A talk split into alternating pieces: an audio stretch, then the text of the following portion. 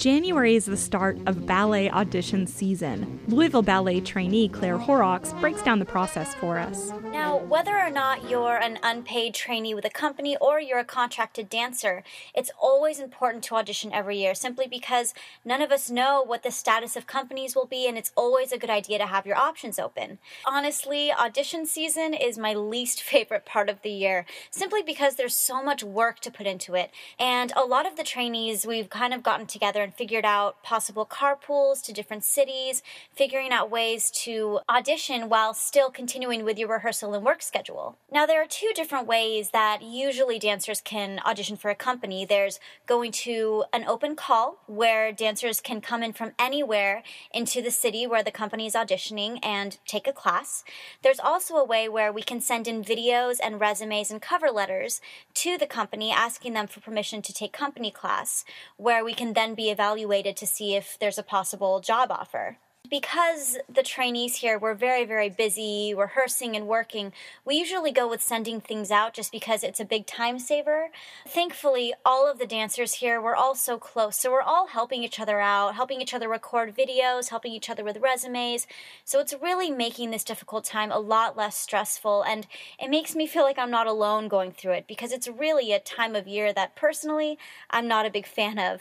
So it's this whole audition process this year is definitely definitely going to be stressful, but not quite as bad because I have so many friends around me who are going through the same thing.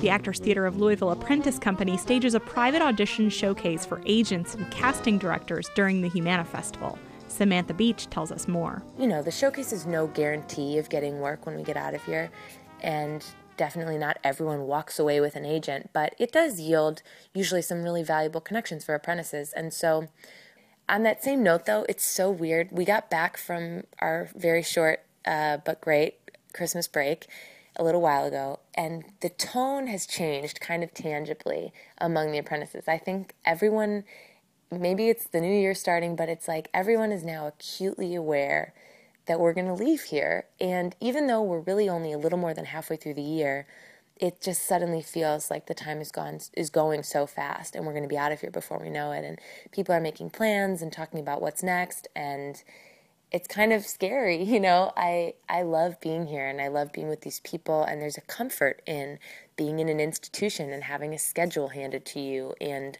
knowing you're going to be given opportunities and having these incredible resources if you want to go work monologues or get advice or you know, whatever. And those things are all going to kind of disappear once we leave here. And for some apprentices who've been in the world, in the real world before this, um, maybe that won't be such a harsh transition. But for me, because I was uh, out of straight out of undergrad and then came here, you know, I haven't really had to face the music yet.